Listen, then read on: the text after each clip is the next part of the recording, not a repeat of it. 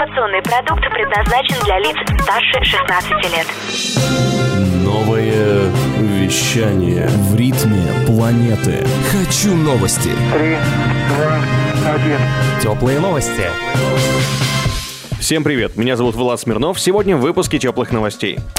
Новая китайская глобальная навигационная система, покупка русской доставки китайским такси, обвинение молодежи в распространении коронавируса и кинотеатры хотят долю от онлайн-показов. Китае прошел торжественный запуск навигационной системы Beidou 3. В отличие от своих региональных предшественников, навигатора по Китаю Beidou 1 и навигатора по Азиатско-Тихоокеанскому региону Beidou 2, нынешнее третье поколение является уже глобальным конкурентом систем GPS и GLONASS и должно начать работу по всему миру до конца этого года. Напомним, в 2019-м именно благодаря запуску спутников Beidou 3 Китай установил мировой рекорд по скорости развертывания глобальной навигационной спутниковой системы системы. Тем временем в России китайцы тоже на коне. Сервис такси Didi собирается купить экспресс-доставку. По данным источников ТАСС, Didi, не успев открыться в первом городе своего присутствия, Казани, уже обсуждает покупку курьерского сервиса Достависта. Напомним, этот российский сервис оперативной доставки работает с 2012 года, а главной особенностью является то, что курьером может работать любой желающий, чтобы немного подработать по пути.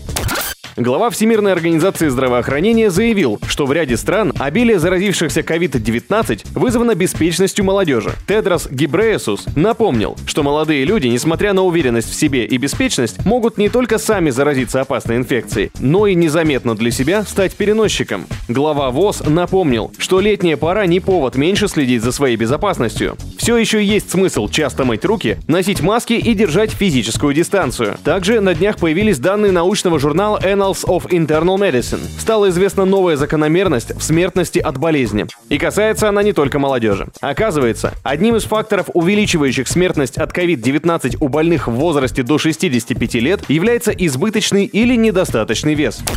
А в России Ассоциация владельцев кинотеатров потребовала особых экономических условий на премьерах фильмов. Требование заключается в том, что если новинка выходит одновременно на больших экранах и на онлайн-сервисах, то первые должны получать особые условия. А если фильм выходит в кино позже, чем в онлайн-сервисах, то последние вообще должны делиться выручкой. Заявление, по словам представителей ассоциации, связано с условиями, в которых находится индустрия офлайн кинопроката с марта из-за пандемии коронавируса и соответствующих онлайн онлайн-экспериментов создателей фильмов.